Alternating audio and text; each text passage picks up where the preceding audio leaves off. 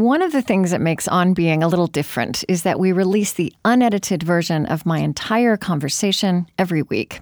We do this for transparency, but also so you can be with us from the very beginning of the production process if you'd like. You can hear everything from what my guests had for breakfast to the small chat between questions to the gems that we just can't fit into the produced episode. Listen to my unedited interviews wherever you download your podcasts or at onbeing.org. Support for On Being with Krista Tippett comes from the Fetzer Institute, helping build the spiritual foundation for a loving world. Fetzer envisions a world that embraces love as a guiding principle and animating force for our lives. A powerful love that helps us live in sacred relationship with ourselves, others, and the natural world. Learn more by visiting Fetzer.org. I'm Krista Tippett, and this is On Being's Unheard Cuts. You're listening to my unedited conversation with Sylvia Earle. Listen to our produced show with her wherever you find your podcasts, and as always, at onbeing.org. Hi. Hi, is that Sylvia Earle? It is. Hi, it's Krista Tippett. I'm so thrilled to have you on the other end of the microphone. Well, it's my pleasure. um, so I'm hearing an echo, Chris. Is that Oh, sorry. No, you, you know what? That's coming from me. I'll uh, kill it. Now. Okay, thanks. How does this sound? Um, it's. I think it's. It, okay. Oh, now. Shall we try it again? Okay. it. You know. Oh, now I'm. I keep disappearing. Chris, do you hear me disappearing? I'm. Okay. No. Oh, all right. Okay. I think we're fine. I think it's gone. Are you hearing it still? No. Okay. Um. I wonder if you would tell me, so that we don't talk about anything important before we get going, if you would tell me something mundane like um, what you had for breakfast. What I had for breakfast blueberries and black coffee and a piece of toast. Okay. How's that? That's good. Chris, is that good for you? Do you have any questions for me before we start? I think I'll just stand by and hear what questions you All have right. for me. Okay, good. Oh, right. Oh, Mm-hmm. We're we're hearing a little bit of uh, what what's the word? Uh, fa- fabric fabric noise. Are you wearing a a coat or a blouse I or have a something? jacket. Okay, maybe just um. Uh, are you still hearing it? no, I'm just I'm don't sitting move. quietly. Don't No moving. I'm not hearing much either myself, but you know, one thing Okay. I'll ask is, do you mind um, just moving a little bit closer to the table and the microphone and see? if How's that this helps? sound? Is this better? Say, uh, what can I say um, about those blueberries and toast? I I want to tell you I um I, I know I had heard of your work, but I was uh, listening to the BBC in the middle of the night, which I do sometimes, and you were on a program, and you have the most beautiful voice. I'm sure people have told you that, but if you hadn't been a an oceanographer, you might have. I mean, it really it's just striking, and I. Um, the the radio person in me, as much as the person who's fascinated by what you do, just wanted to be talking to you and get you on the radio. well, thank you. I'm a fish whisperer. Oh, okay. Great. Okay. Are we ready? Okay, good. Well, then let's just start.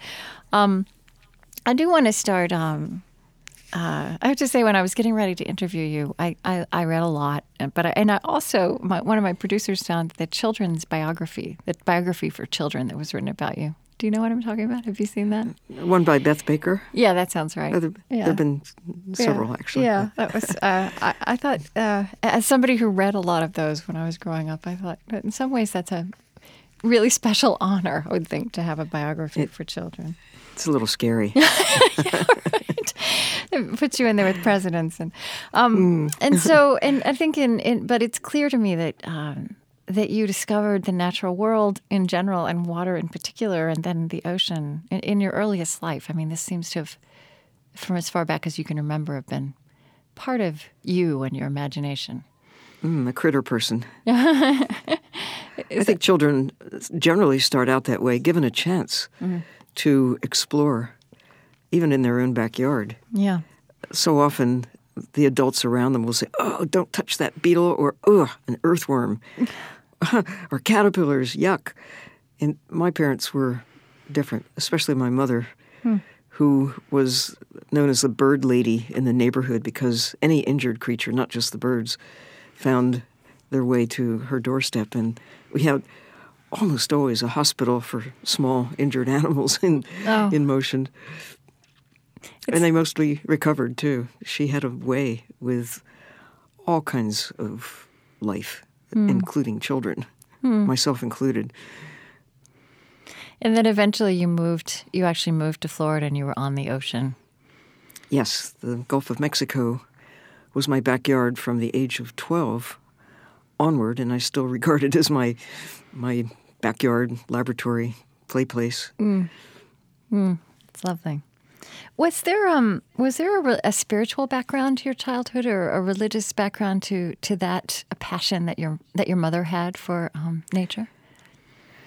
I think there is a basic ethical attitude, respect for life, respect for other humans, certainly, but for all forms of life. And it's something that if everyone could could just realize how special it is to be alive hmm. on this little blue speck in the universe, it's a miracle that life exists at all and that we have a piece of time that is ours, whoever we are, shorter or longer, whatever it is, but to really be a part of the action hmm.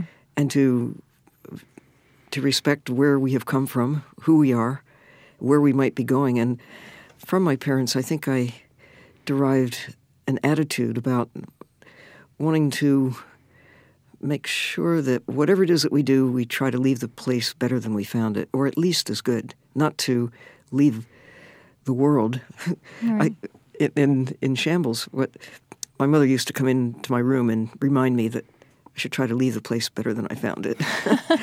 my my father would watch me try to take things apart. It was my inclination to see how things work, hmm. and he reminded me that we we should remember how to put things back together again when you take them apart. Try not to lose any of the pieces. Hmm. and I have taken that to heart over the years, just looking at what we generally are doing to the planet. Yeah. We don't know how to put things back together again. We certainly are good at taking things apart, and we have lost a lot of the pieces. Yeah. I'm hmm. not sure we're leading the world in shape as good as we found it, but I think we we can't go back to what was 10, 20, 100, 1,000 years ago, but we can make things better than they otherwise would be if we just let the current trends continue of Right. consume, consume, consume, and not have respect for the systems that keep us alive. Right. So I want to go through a bit, you know, your journey of um, knowing what you know, but also this just this sense of discovery that I have all the way through. Um, and um, beginning, you know, you, you often talk about this invitation in the summer of 1964 as one of the moments that literally changed your life. Um, would you tell that story? Well, I was a graduate student at Duke on my way, I hoped, to get a PhD. Uh, I hadn't crossed all the T's and passed all the exams yet, but I had done most of the research on my doctoral dis- dissertation. But one of my fellow colleagues at Duke was scheduled to go on an expedition to the Indian Ocean for six weeks. Mm-hmm. And at the last moment, he had to drop out he was much better qualified than I was to do this. I had never been west of the Mississippi, let alone, or out of the country, let alone to go to the Indian Ocean. But I was supported by my parents and by my then husband, who I think would like to have gone himself, but he wasn't invited. Right. I was. and so I had two small children at the time, uh, ages two and four. And so it was a bit of a uh, leap of on not just my part, but the whole family had to make it possible for me to take off and do this. But I did. I said yes, and so I was accepted. And it was only when we're right in the closing, almost hours of getting ready for departure, when I had a call from Ed Chin, who was the chief scientist, and he said, "You know, I, this is this may, may not be a problem, but you should know you're going to be the only woman on board, and there's 70 men." 70. I, I said, Oh, I don't see that to be a problem. and it really wasn't. Uh, and the only thing was that when I got to Mombasa, our leaping off place to get on the, the ship to cruise, take off on this cruise, I was interviewed along with the other scientists. There were 12 of us, supported by this big crew. Right. Um, and we were asked to describe what we were planning to do. And we poured our hearts out about the work that we were hoping to undertake, the explorations among the islands of the Northwest Indian Ocean, mm. the diving. We, we, were able to dive there for the first time. Mm. In many places, the fish were totally innocent of any the actions of any human being, and we had some deep water equipment as well, the dredges and nets and hooks and things that we deploy over the side to sample what was below. But the next day, the Mombasa Times headline said, Sylvia sails away with 70 men. oh. and the subtitle was, But she expects no problems. Actually, the, the, kind of problems I think they were thinking of uh, were not the kind of problems that were, were, there at all. Our real problem was how do you explore the ocean when you're sitting on the deck of a ship? Uh. Uh, and the average depth of the ocean, average depth is two and a half miles. And we're right there on the surface with these pathetic little tools to try to sample this huge expanse of living blue. And mm. we did our best, and we came back with some wonderful discoveries. But we're still scratching at the surface of the ocean now, many years later. Uh, the the uh, ways of exploring haven't changed remarkably. You know, I, I, was very struck to read that the scuba, which was then called the aqualung, had just been invented. I guess when you were yeah, when you were beginning your lucky, graduate studies. Yeah, lucky to be among the first to have a chance to try scuba in the United States. There were a couple of units that my major professor, Harold Humm, had secured.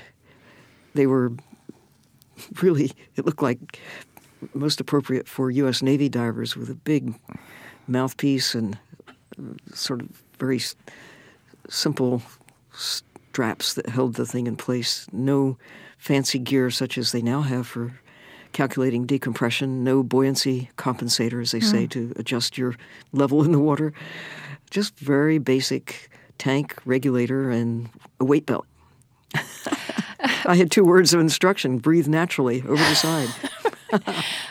but but but it but what did that make possible? I mean, it, it sounds like that really opened a whole new world. Oh, it did for me. It has for millions of people now instructions are much more sophisticated and effective than my simple uh, don't hold your breath, breathe naturally instructions. Right. But now we have been able to see, first of all, that the ocean is alive. It's not just water, rocks, water, sand, whatever. It's a living system. Every spoonful that you look at, and with magnifying equipment microscopes and the like, mm. you can see how much life is in the sea. It, and especially right down to the microbial level. We think of life in the sea in terms of fish and whales and coral reefs and the like, but most of the action is mm. very small, microscopic and submicroscopic. Mm. And that really was kind of new knowledge. I mean, in your lifetime. I feel like a witness to, I am to the greatest era of change on the planet as a whole.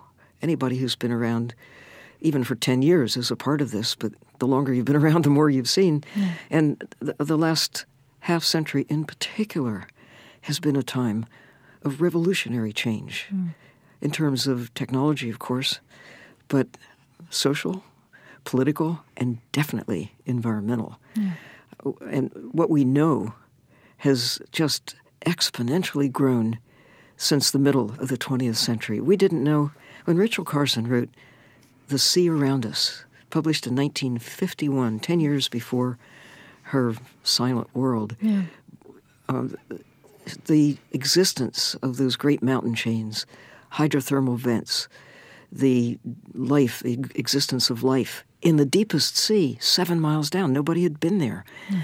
Not until 1960 was it possible for two men to make a descent to the deepest part of the sea. And until this year, when Jim Cameron went back solo in his little diving capsule, Yeah, Jim No Cameron, one- also of Avatar fame, right? Avatar and Titanic Yes. and many others. And he's a film producer, but he's he's actually a very smart and well informed person. And although he doesn't have the trappings of the credentials of of a trained engineer or trained scientist, he is as up to speed on engineering and scientific matters as, as any person draped with strings of PhDs that I can think of.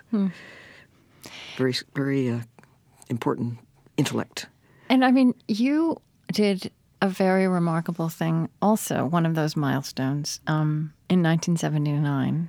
This is, I think, at the time that people started to dub you her deepness, which, what a wonderful nickname to have, um, which was called the Jim Dive. And, uh, and that's after the, the suit, I guess, that made that possible. Is that correct? Jim, J I M. Yeah, Jim is the name of the first person willing to put that one person diving system on, going back to the late 1920s. Jim Jarrett in the in the England, working with the designer Joseph Peress, who came up with a way to build a diving suit made of metal. Most diving suits prior to that time were soft suits, so you felt the pressure. But the idea here was to d- develop something that a person could be inside a system at one atmosphere, no change in pressure from the surface, so that no decompression was required. The system had to be strong, of course, like a submarine, but also uh, because it looked like a, an astronaut suit with arms and legs. His breakthrough, jo- Joseph Peress's breakthrough, was to have joints that could move under Okay. pressure. And a refinement was made by the time that I came along in hmm. 1969 so that the joints could move more readily than that original suit. But the the um, idea that you had a personal submersible, a submarine that you could wear and walk around, Right, right. protected from the pressure, was was sort of revolutionary. And so you actually walked, were the first and still the only person to walk the ocean floor at 1,250 feet without a tether. back to the surface. There, there's a short line connecting me to the, my companion, that, that little submarine Okay. called the Star 2. I rode down on the nose of that little submarine and then I walked off. But uh, there's a, a line connecting the communication system from the submarine to me so we could talk and the submarine could talk to the surface. So we had this link back to those who were eager to know what's going on down there. Right. and there is a through water communication system that worked for the sub, but not for me on, in the little suit.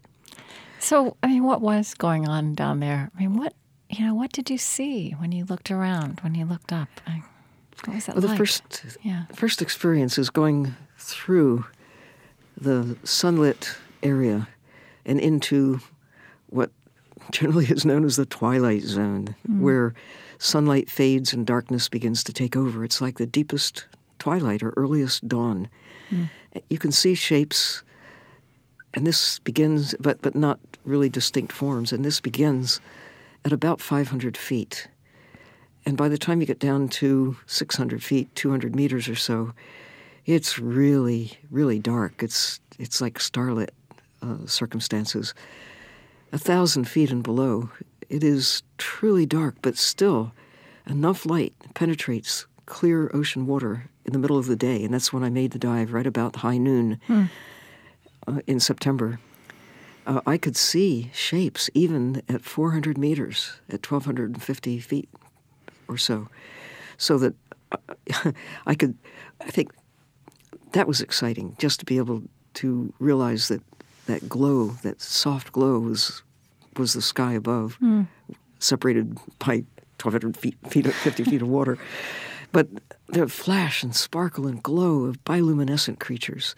There were corals Uh, that that just grow in a single stretch, no branches, like giant bed springs hmm. from the ocean floor. And when I touched them, little little rings of blue fire pulsed all the way down from where I touched to the base of these spiraling creatures.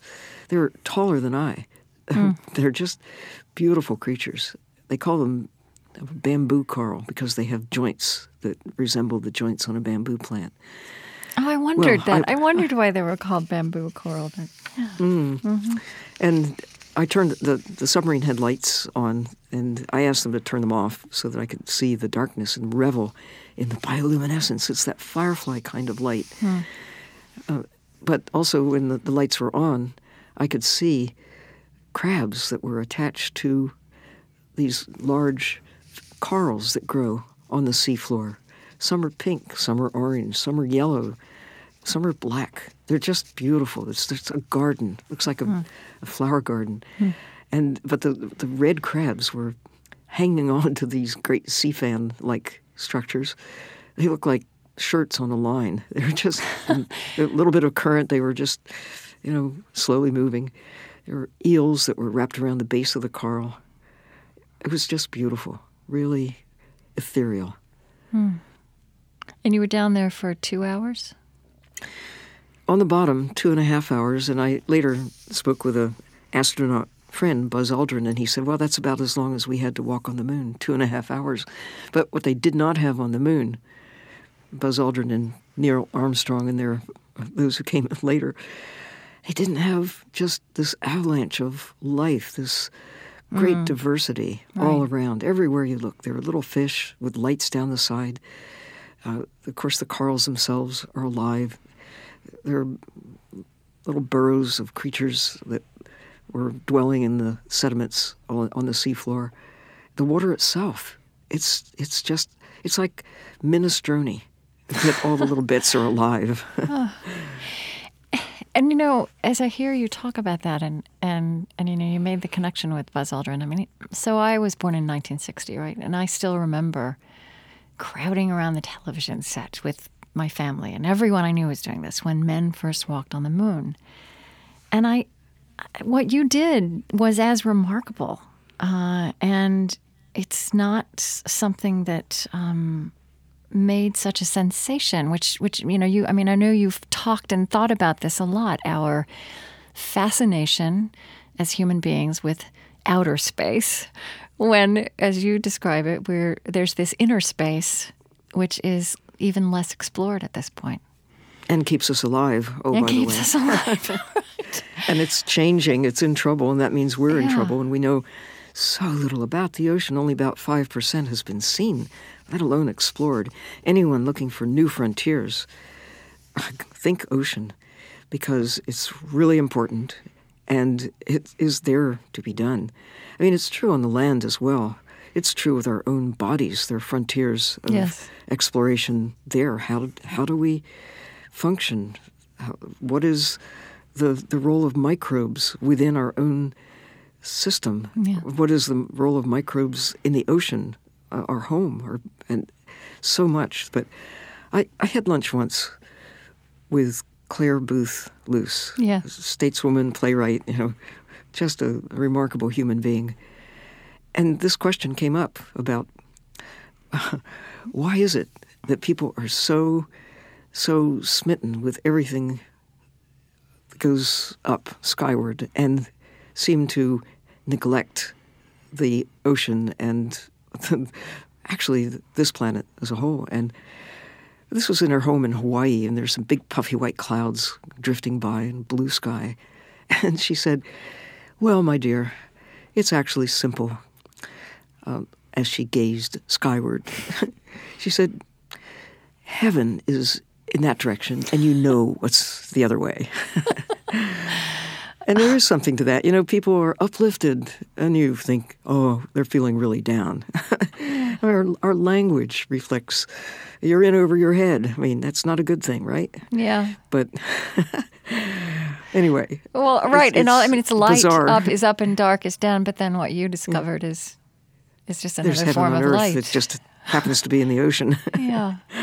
And it sounds to me like um, when you, you you've talked about the 1970s, you this you encountered whales in a new way, and that that was a new realm of discovery. You know, I've had Katie Payne on the show as well, and you Oh, wrote about yes. Roger and One of Katie my Payne. heroes. Yeah. Mm-hmm. Um, and and and i mean, so previously, had you not been so focused on um, these large, these largest of creatures in the ocean?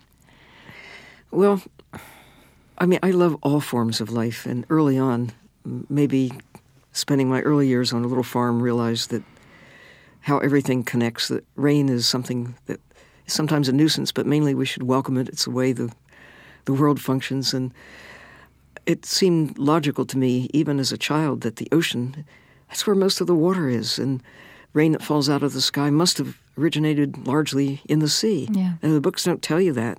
no. in fact, the books suggest that they, they show the water cycle with water evaporating, transpiring from trees going up to form clouds. And there is truth to that.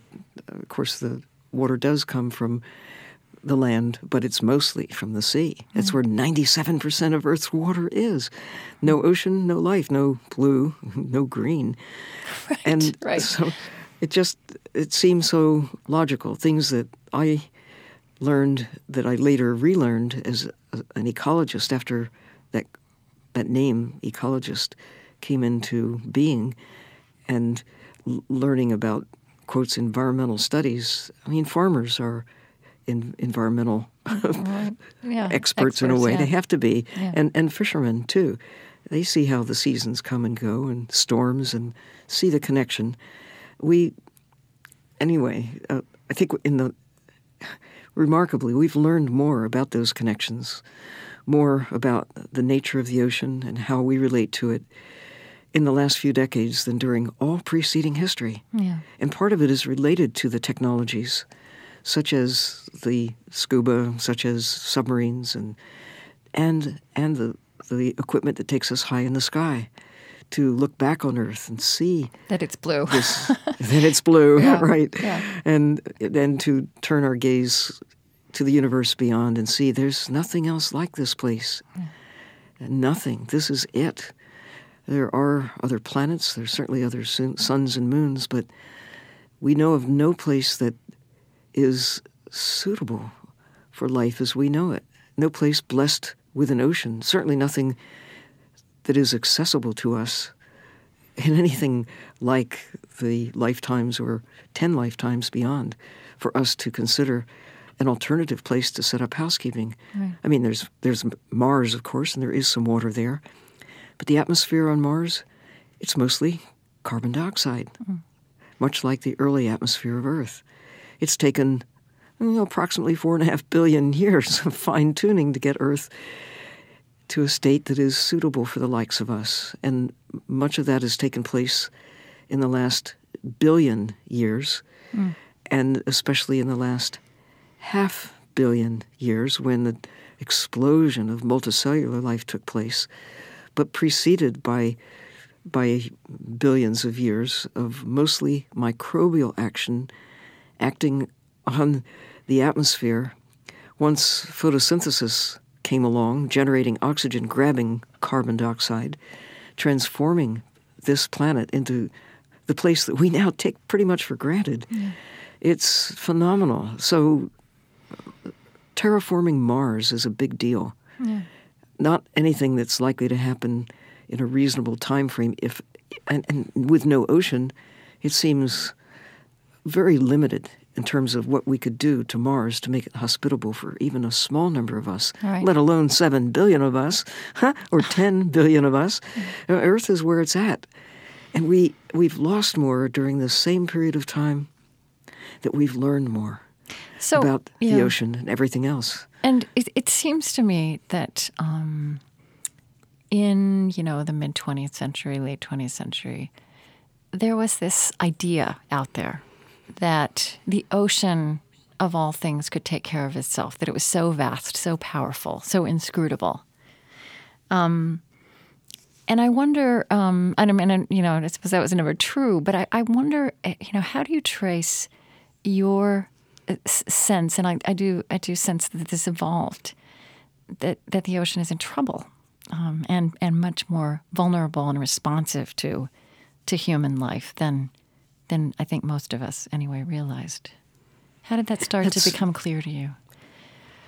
Well, it's not just clear to me. Yeah. It's the recognition that we have the capacity to draw down the assets, if you will, I'm going to call them that, but the populations of wildlife in the sea. Yeah. Uh, there are policies put in place in the 1950s, 60s, and 70s, and even current policies that seem perversely to be based on the assumption that there's a large quantity of, of excess out there that we can extract from the ocean in terms of the number of fish or whales. Yeah, or, that it's kind of it was kind of a seals or- limitless supply, right? That Right, Uh-huh. right. And no matter how much we took, it would always regrow. And now we know otherwise because since the 1950s, and in some cases since the 1980s, we have gone from from one species after another and drawn them down by as much as 90%, in some cases 99% of some species are gone because of our capacity to find,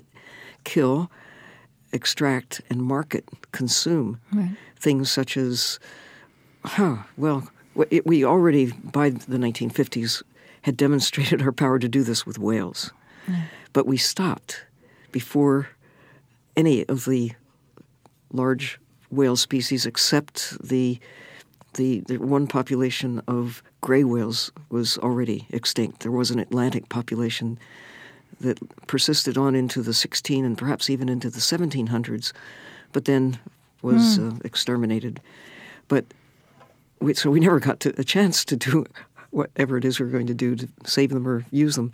But right now, the number of several of the great whale species is so depressed they may not recover. Uh, bowheads, a few thousand. The northern right whales, only 300. Some of the smaller dolphins and uh, small whale species uh, in the Sea of Cortez, the vaquita, a few hundred individuals. In New Zealand, there are two kinds of dolphins that are limited to just a few hundred individual individuals. So we may be the last to know them, uh, no matter what we do. Uh, the last seal in the Gulf of Mexico and the Caribbean Sea, the monk seal of that area, was seen in 1952. I didn't I was know a, that. Hmm. I was a child, uh, and I didn't even know they existed. Imagine seals on Miami Beach, Hmm. or seals in Galveston Bay. They they used to go as far north as Galveston, and they're gone forever. Hmm. There's still maybe a thousand individual monk seals of a different species in Hawaii, and fewer than that in the Mediterranean. But that's it.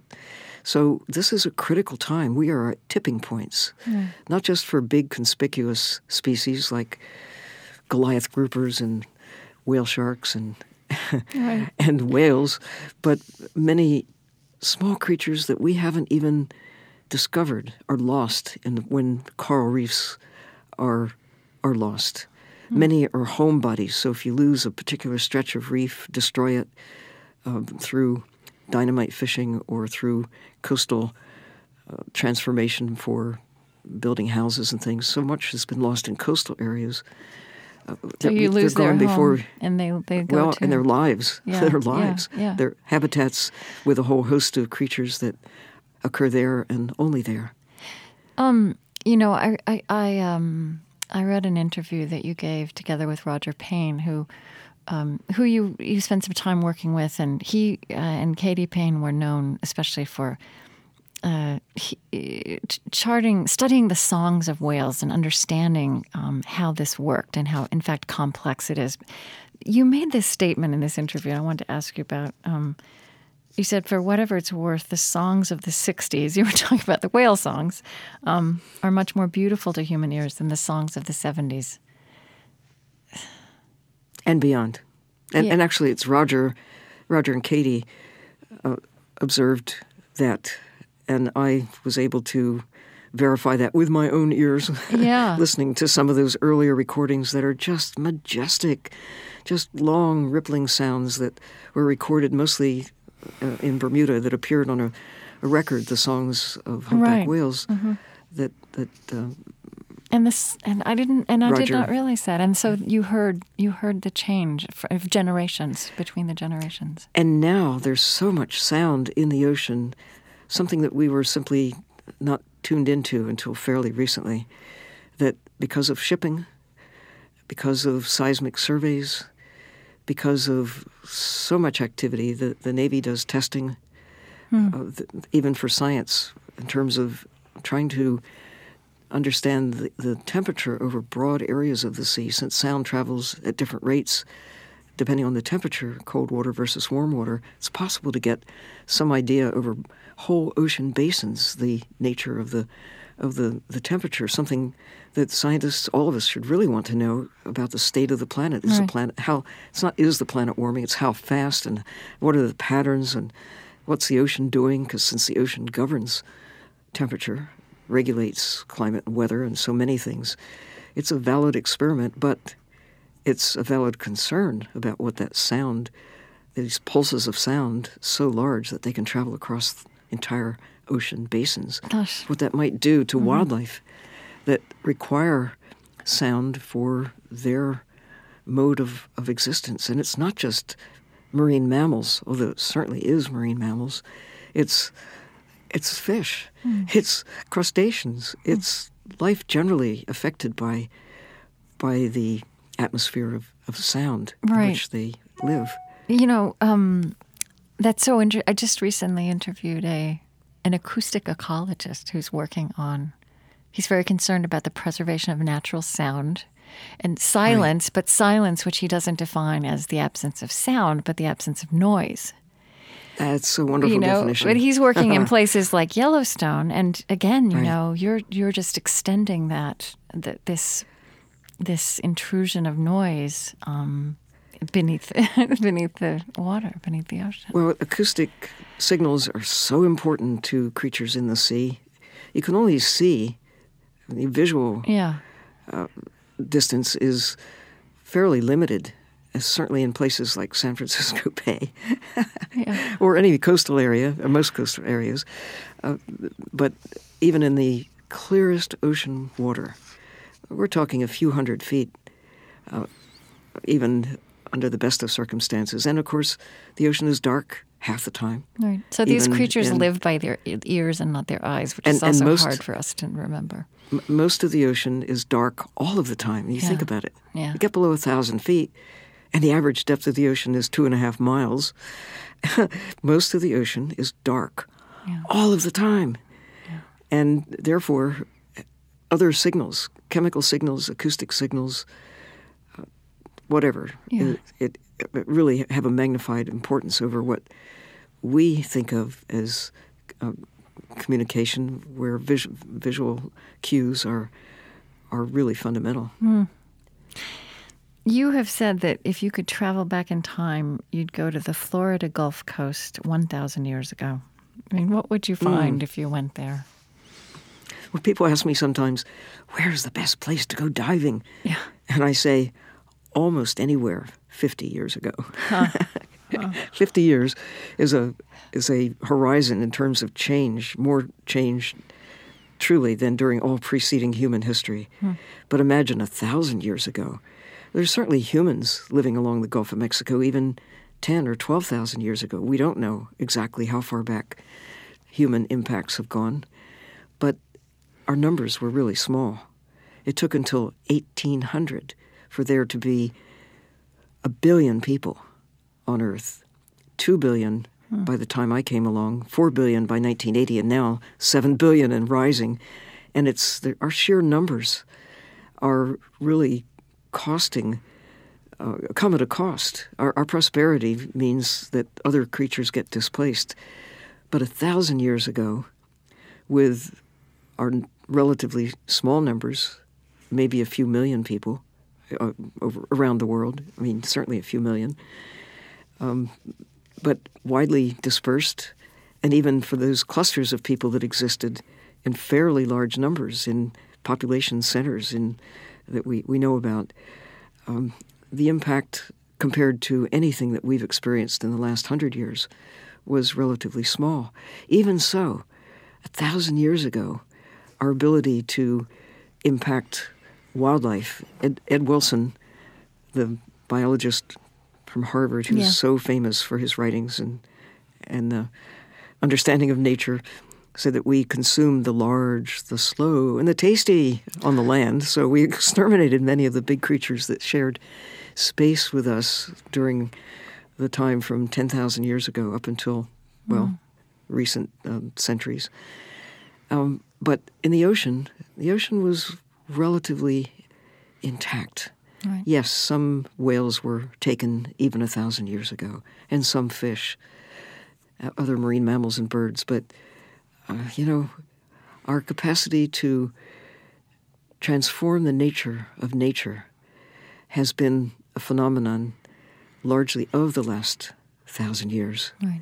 Here's the wonderful thing, though diving into the ocean, it's like diving into the history of life on Earth, not just mm. over the last 50 or 1,000, but the last million, 10 million, 100 million years.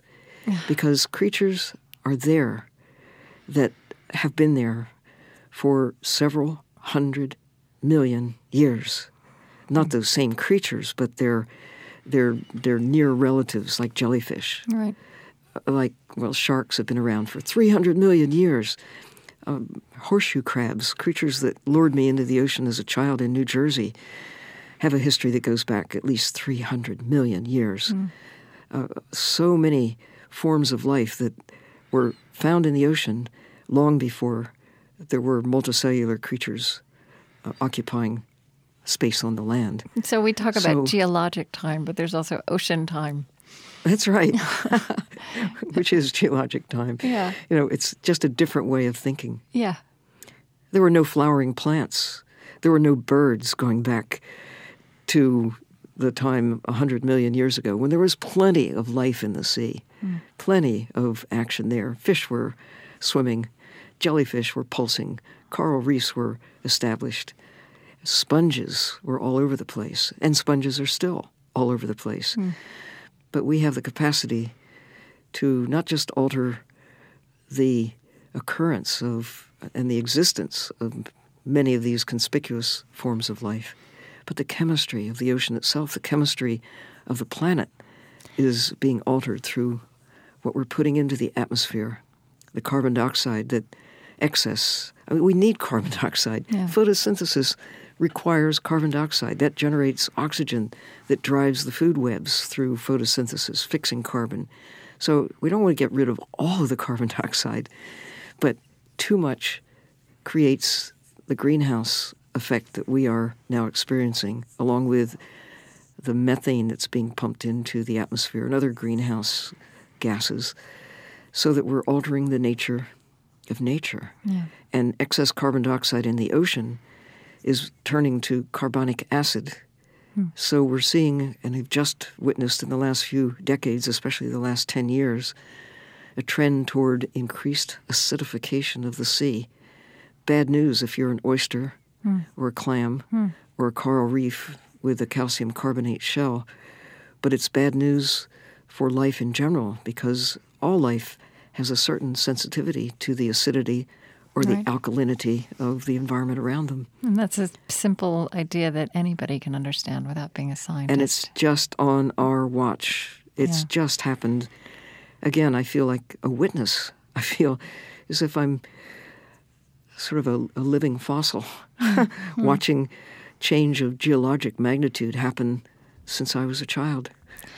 You know, I know that over the years you've been called in to in times of you know epic catastrophes like the Exxon Valdez spill. But um, I, I, was reading, you know, you've also been called you you you've observed what happens to oceans after wars, and also are very aware of. I don't know what do they call it the um, the, the, just the, the accumulated effect of garbage, um, the Great Pacific right. Garbage Patch. Um, these are not things that I had really heard of, even as a you know fairly well informed person. They didn't exist until fairly recently, uh-huh. but the news is out. The, I think one of the reasons I am truly optimistic is that 50 years ago, even 20 years ago, we didn't know. We didn't have, did not have the capacity to see, to understand what we now can see, can understand about what we're doing to the life support system, the systems that keep us alive. Uh, some people call this phenomenon the, the boundaries that hold the world together, if you will, mm. and, and make a world hospitable for the likes of us. Now, microbes can survive under very different circumstances, and they probably will, mm. as they have far into the past, they will far into the future, despite what any one species, such as humans, can do to change the nature of the place. Or even if a comet should strike the Earth, as it did some 65 million years ago, or a pair of comets or large meteors or whatever it is that caused that transformative nature of, of events when dinosaurs phased out and we began to, uh, our long ago ancestors, uh, mammals in the sea and mammals on the land, that represent the, a turning point mm. in the development of life on Earth. So, but now we know.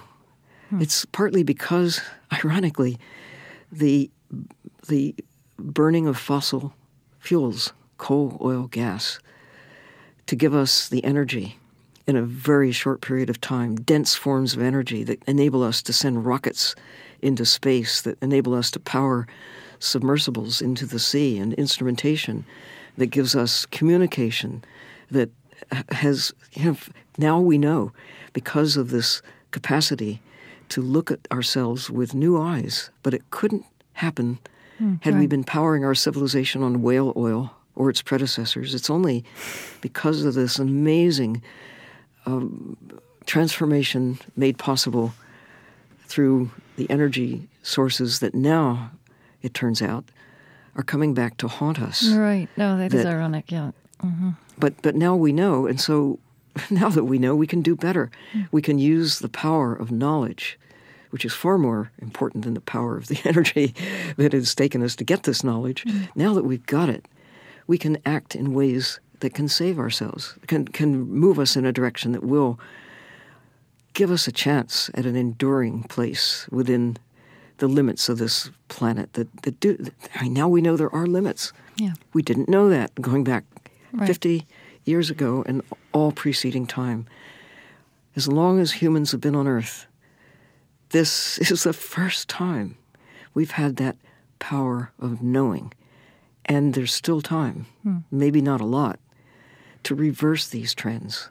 Looking at the level of CO2 in the atmosphere, there really is cause for, for I mean, emergency action. Yeah. This is not a joke. We're not making this up.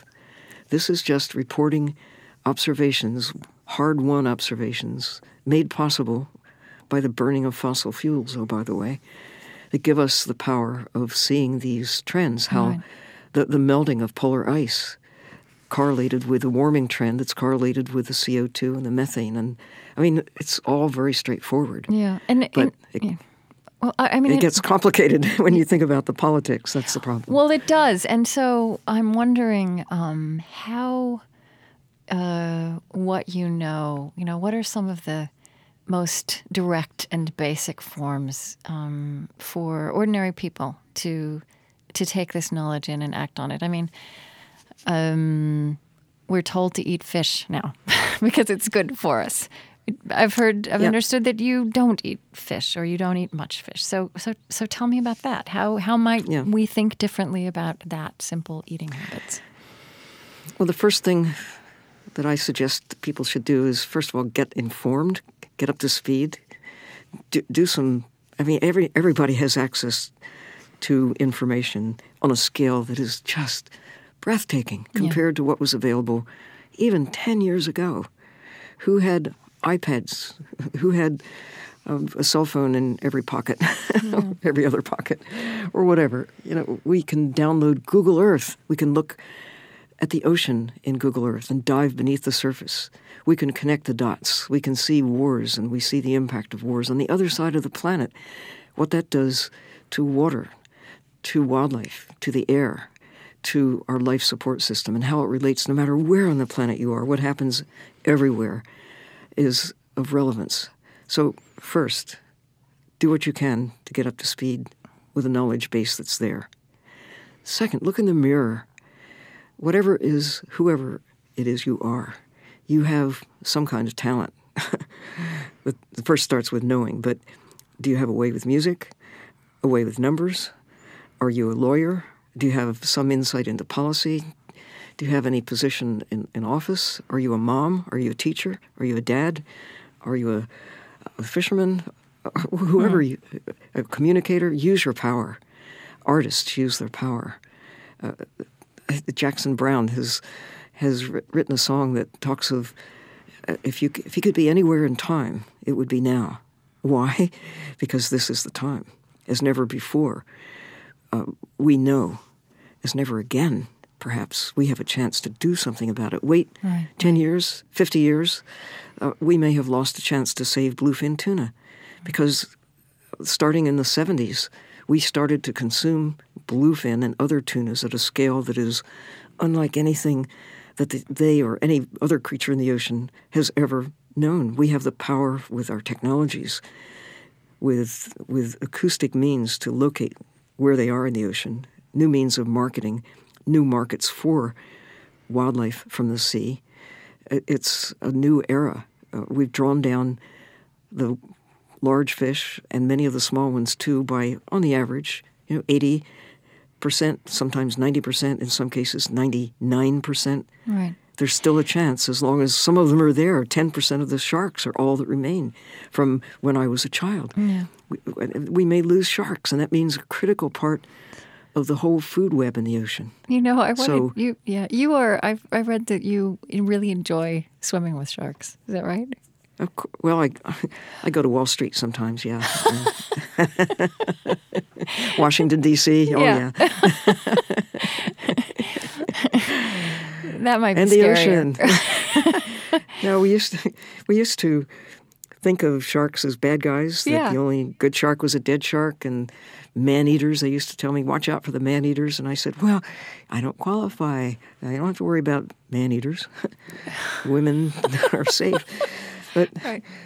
actually, sharks have to worry about man eating sharks, uh, humans eating sharks. Mm. We consume shark eaters, millions of sharks. You know, we're shark eaters, mm. and and that's relatively new.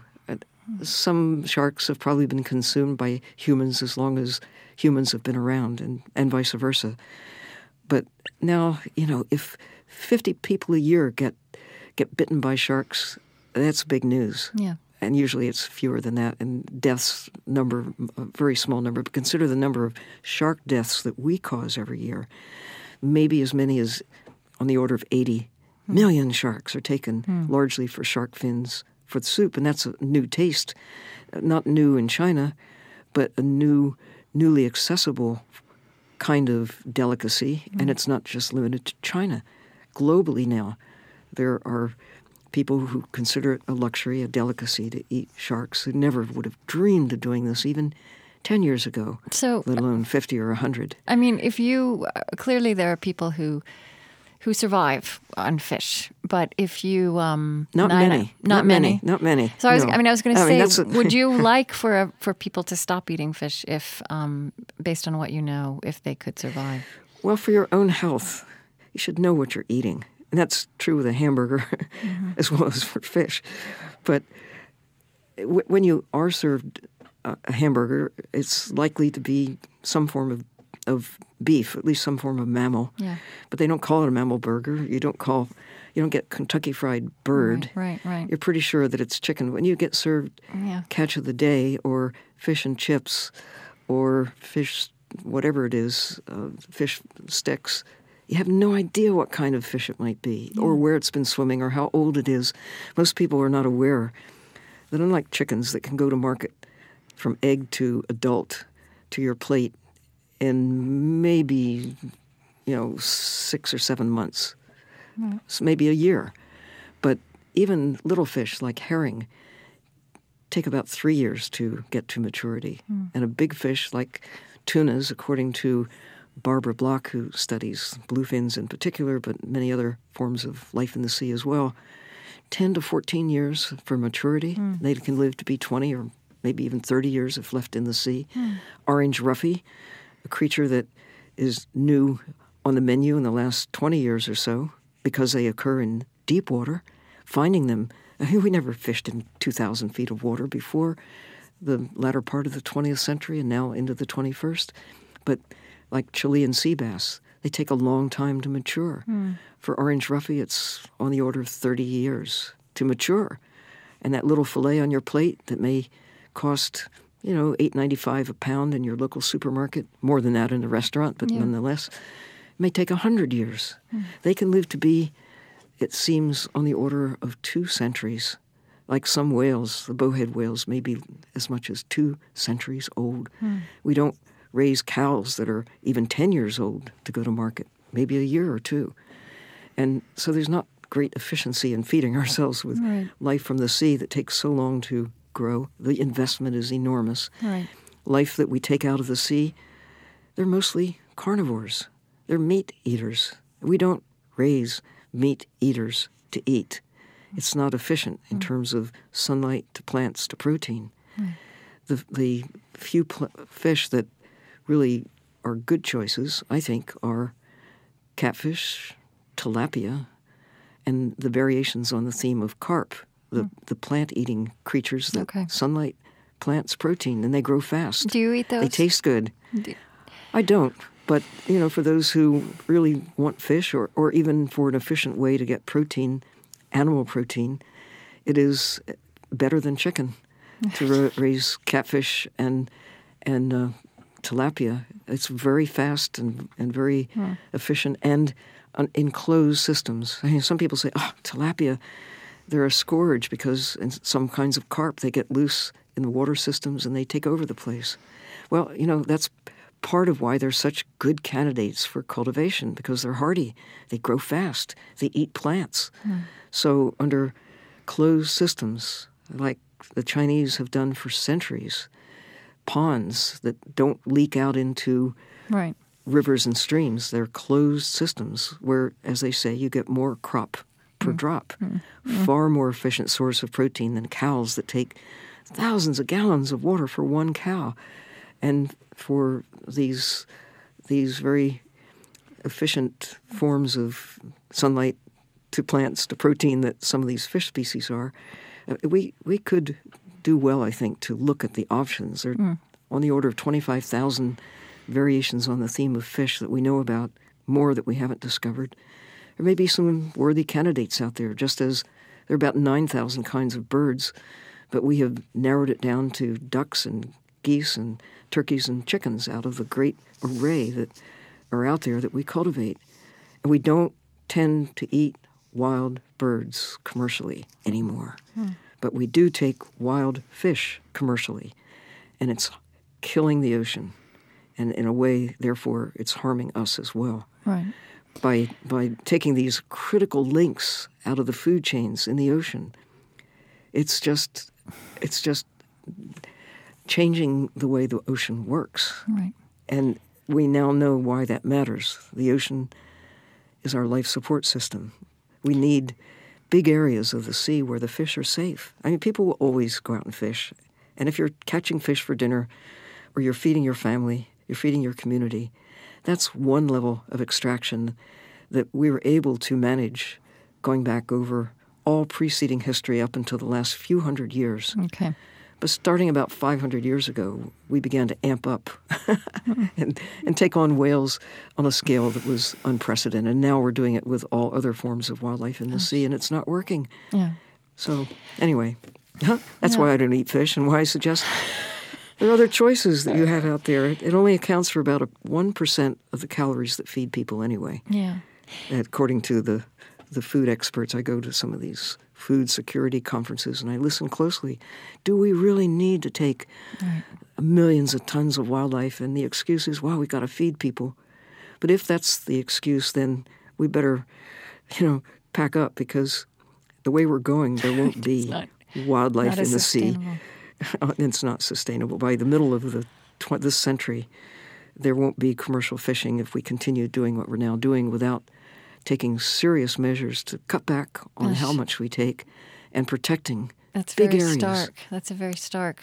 It's just the Yeah. truth. Um, you know, I I just I want to ask you a few more questions, but I I don't want to um to finish before noting another piece of social change, evolution, if you will, that's happened in your lifetime. You know how? I mean, you did mention in that early expedition you were one, the one woman out of, and there were seventy men, and it's just it's so interesting looking through.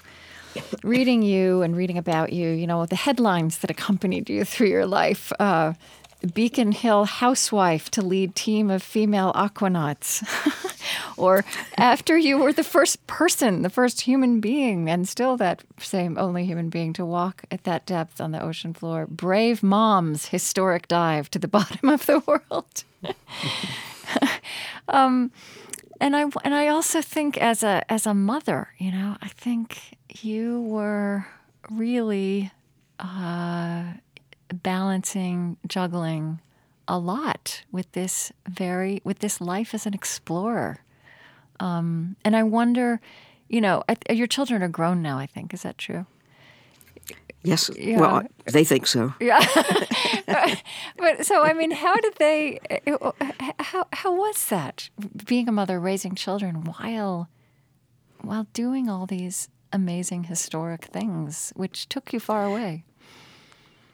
well, first of all, they didn't did not seem amazing nor of historic consequence at the time. Right. And I guess time will tell. It's a funny thing about life, isn't it? it just happens. Yeah. But I think the, the these headlines like the Sylvia sails away with 70 men. Right.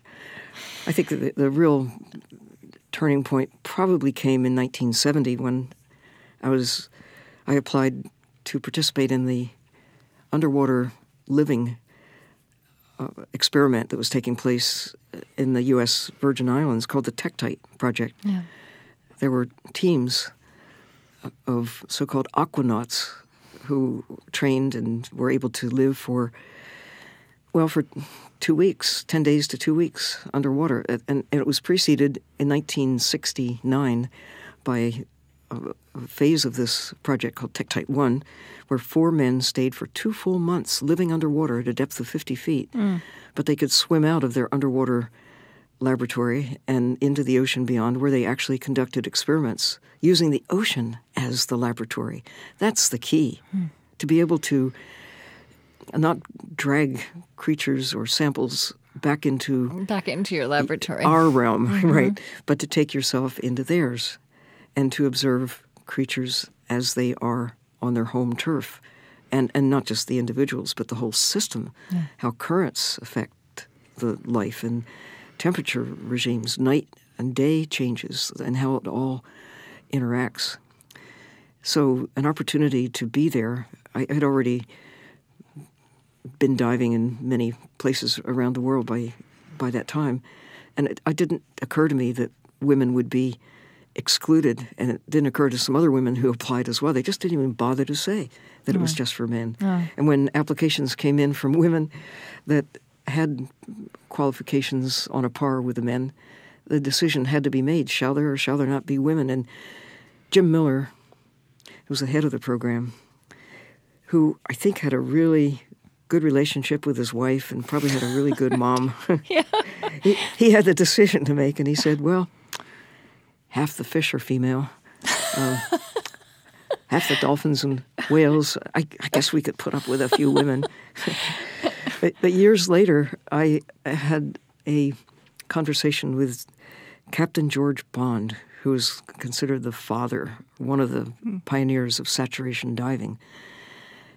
He was with the U.S. Navy for many years, and he had some oversight of the Tektite project. And he said, you know, I I really objected to having you as an aquanaut, and I I was really not happy that they allowed you to do that. And I said, why? he said, well, you know, you did all right, and I, and it was okay, but but you're a mom, you're a mother. he said, what? I said there were there were fathers on the who were aqua. Yeah, but but it's different. You were a mother. And I did have, uh, at that point, uh, three small children and young children. Mm. But uh, huh, it didn't occur to me that that would be a problem But he said, well, it was dangerous, and there they could. I just didn't think it was all that dangerous, but if it was dangerous for me, it was dangerous for everyone. I, I guess there were, and there still are, some unknowns about what you do, and whether you're going high in the sky or Yeah. climbing trees or mountains or deep in the sea, Or getting in a car. it's also or dangerous. getting in a car. Yeah. That's really that's the most dangerous thing I do. I think. Yeah. Well, and did your children? I just have to imagine that that formed them. Um, the fact, I mean, it, it, and it is dangerous, as you say. I mean, it's it's. There's a story you tell about uh, Edward Ellsberg, this na- Yes, this uh, naval commander writer who inspired you, and he had written that nothing that the ingenuity of man has permitted him to do is more unnatural than working as a diver. uh, right? I mean, so it's not like you were doing something easy.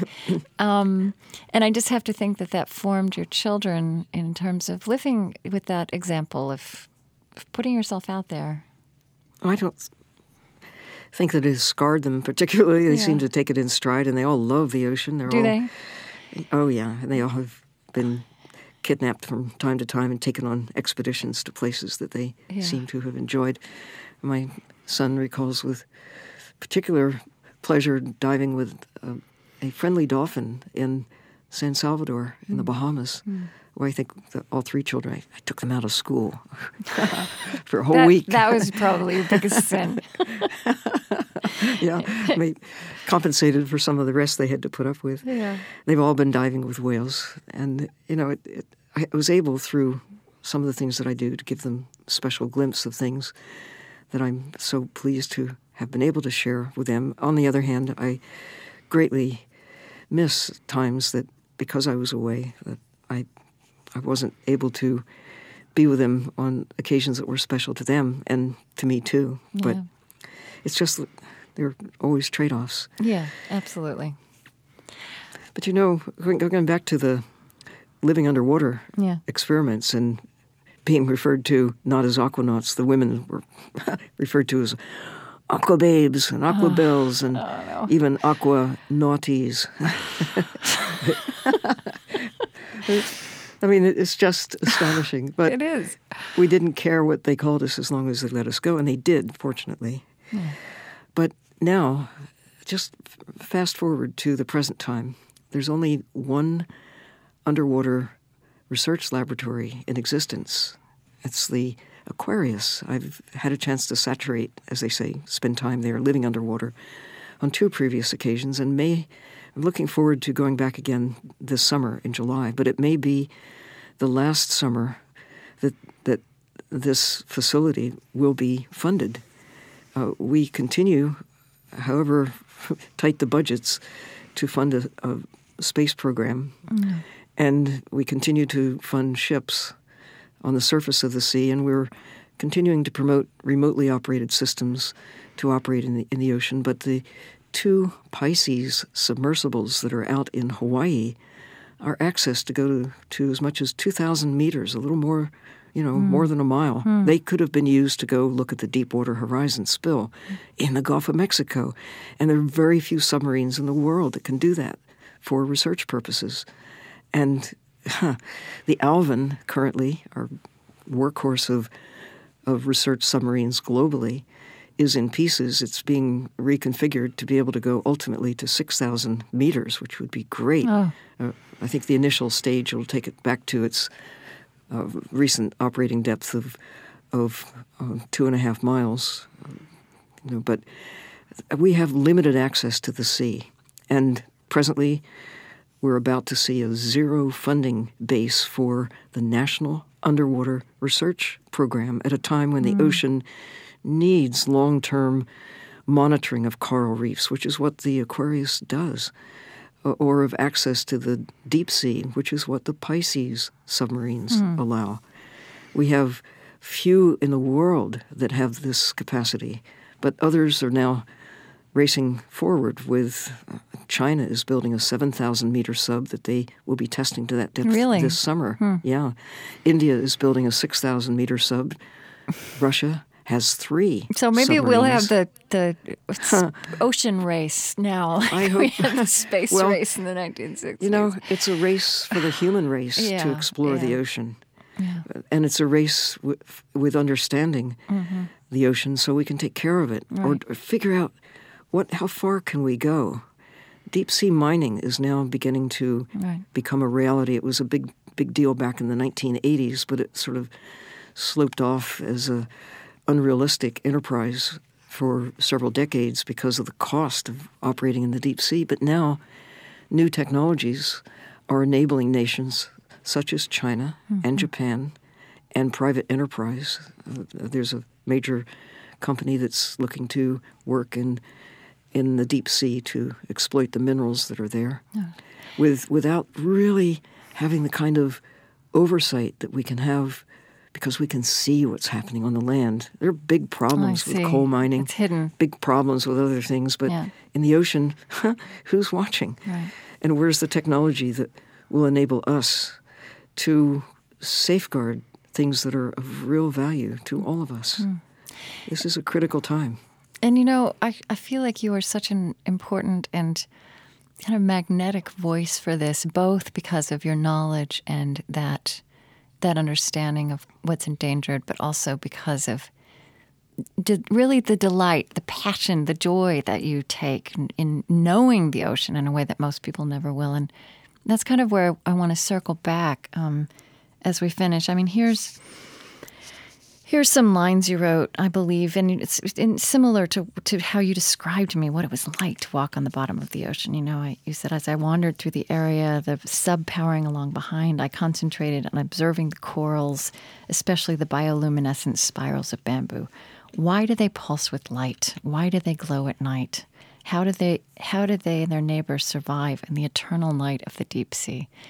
Are you still making discoveries, being surprised, you know, asking new questions like that? Always, always. That's the joy of being a scientist, and an explorer. Hmm. You, you do what little children do. You ask questions, you know, hmm. like who, what, why, when, where, how, and you never stop, and you never cease being surprised. You just never stop that sense of wonder. It is fantastic that life exists at all. And I revel in just the joy of being out in some wild place or even in my own backyard. Hmm. I just look at a leaf. It's an amazing thing what goes on in a leaf.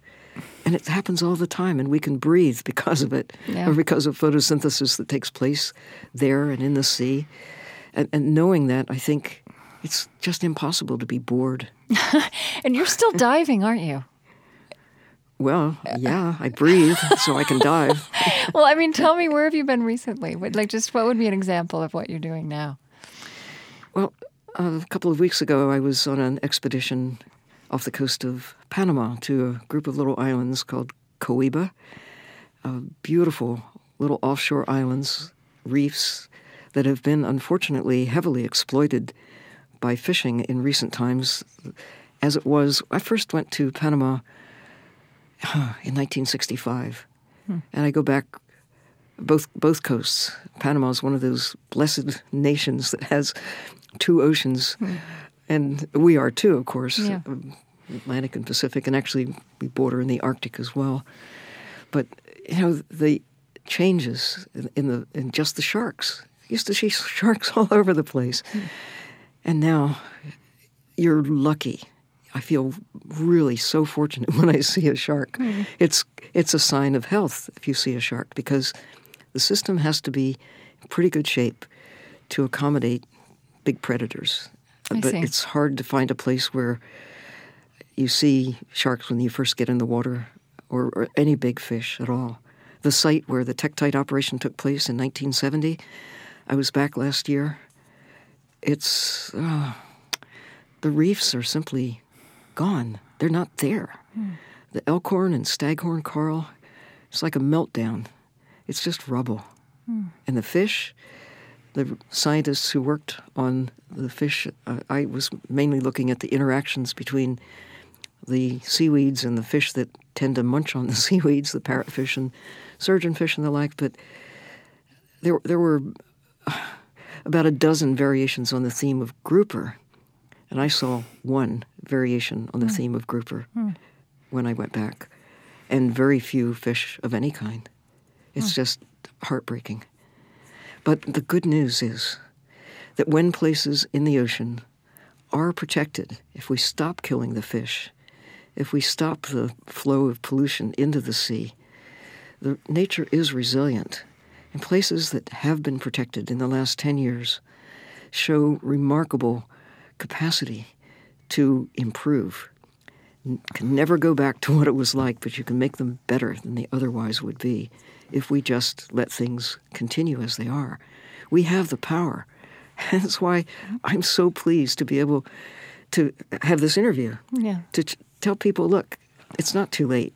The things that you can do, that all of us together can do to protect nature, to respect the trees, respect the fish, respect all forms of life, and realize we're a part of the action.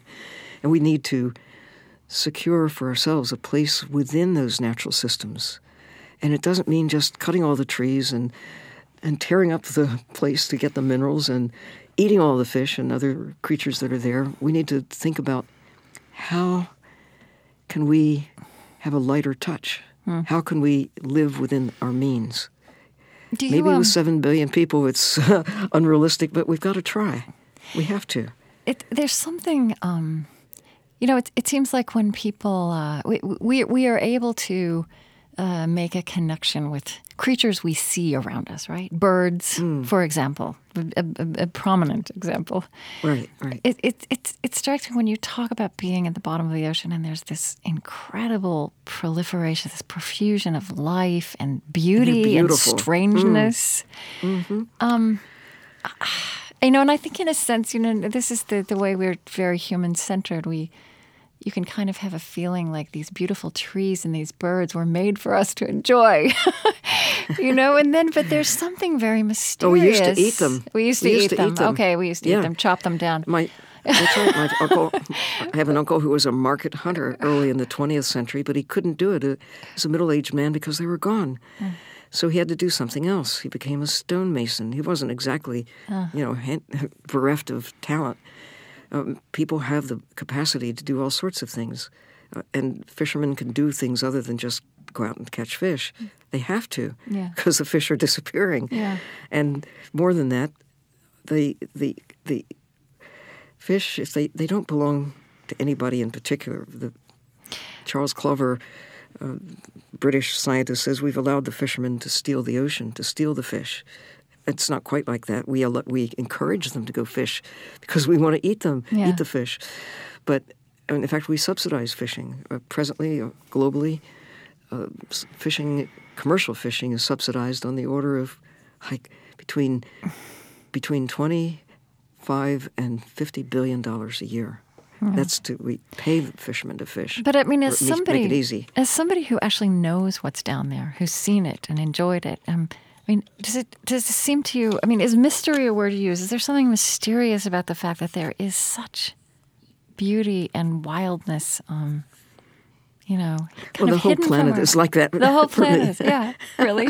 but but for sure, when you go into an unex- uh, any part of the ocean, Yeah. the kelp forests of California, the, the coral reefs of the Florida Keys, or in, in Hawaii, or anywhere, anywhere, even in lakes and rivers and streams, you'll see creatures in a different way. Their atmosphere, we, our atmosphere is air, theirs is water.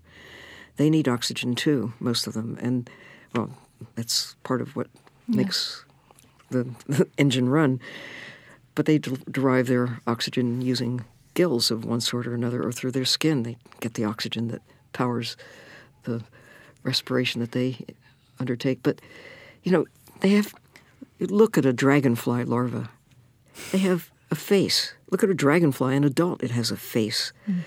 It's odd, it looks alien perhaps to us, but if you line up 5,000 dragonflies or 5,000 grouper of one species or 5,000 black cats, you'll find every one is different. And it isn't just that you can see subtle differences that set them apart. Like uh, we know that with cats and dogs and horses Yeah. and kids, humans, every face is really different. But it's true with all forms of life. Mm. And I have such fun taking people to the Monterey Aquarium or the Aquarium of the Bay in San Francisco or any place, Boston Aquarium, New England Aquarium, whatever. where they can actually see fish swimming with something other than lemon slices and butter. They can actually see them face to face. And I say, okay, now tr- try to find two that are just exactly alike. And you can't. If mm. you really look, mm. the spots are different, the stripes are different, the position of the eye is just It's amazing, off. isn't it? It is. And the capacity for variation, coupled with the common ground that we share Yeah. with bacteria, with jellyfish, with sponges, hmm. with groupers, with cats and dogs and horses. Hmm. There's a chemistry of life that has this capacity for enormous variation, hmm. maybe infinite variation. It's, I mean, it's a source of endless wonder. Yeah. and uh, something that it's it's worth using our minds that special gift that we have. There are other intelligent creatures out there. Whales dolphins elephants Right. fish. Some of them are really smart but they don't know what we know. They can't see the inside of a star or the inside of a starfish, except some of them maybe to eat them. Mm-hmm. Mm. but we we have this power not only to explore, but we can go back in time. We can anticipate the future, far into the future. We can plot a course for ourselves based on intelligence and knowing what no other creatures can know, even those who've been around for the last century along mm. with us. Mm. They may know that the changes have taken place, but they don't know why. We do. They don't know what to do about it. We do. And the trick is okay, Homo sapiens, the smart ones, the wise ones. let's let's take advantage of that capacity. Yeah, Right. prove it. Let's let's uh, put that into action and and Right. Not just be like the bacteria on a dish that hmm. consume everything until they die. Hmm. Uh, we don't have to do that. So- we have the power of knowing. I, I was going to ask you as my final question, you know, how this life you've led, what you know, makes you think about what it means to be human, how that's evolved. I think you've probably just started to answer that question. Well, humans have this wonderful capacity for compassion. Hmm. They also have compassion, the capacity for great violence. And we are still the same basic creatures that we were 10,000 years ago and before. So that we look at other forms of life and the basic question comes to mind is it going to eat me? Hmm. Or can I eat it? I mean, some very basic things, or even for other human beings, it's, it's caution because survival is there. So we're afraid of differences in others, whether it's other people or other forms of life.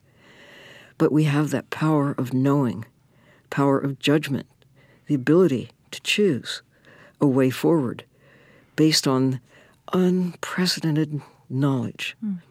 the unprecedented power.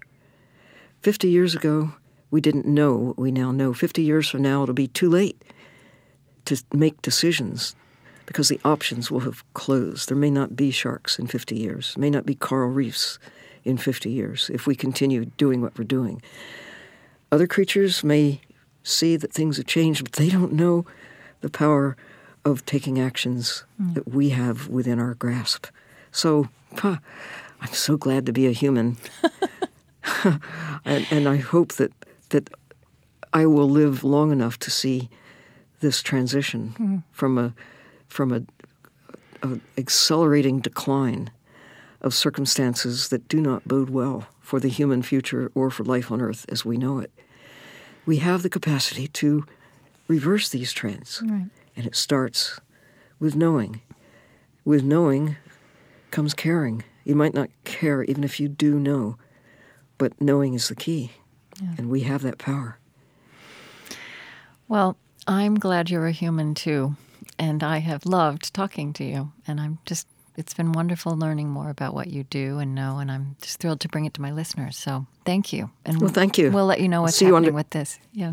We'll see you underwater someday. I hope. I love that. yeah, oh, always. Do you think everyone should should scuba dive? Is it would that be a prescription? Yes. Absolutely. Did I read somewhere Everyone that your mother started scuba diving when she was 80 or something? 81. Yeah. 81? And, yeah, and she scolded me for not getting her out there sooner. Did she? So, you're here. Uh, don't scold me. I'm trying to get you out there. If you're 81, don't wait any longer. Anybody who's listening. and if you Oh. are 81, yeah, you go for it. If you, uh, there's plenty of time for anybody before then. But hurry. Yeah. the ocean is changing. Uh, Oh, all right. Well, thank you so much. And we may have some questions. I think we were wondering if there's if there are recordings of you underwater, and I, I mean, I, uh, mm, maybe we can send that as an email to the people we've been corresponding with. It might be wonderful to put some of that Sure. sound in the radio show. All right. Okay. I think that that can be done. Great. All right. Thank you. Thank you. All right. Bye bye. Bye.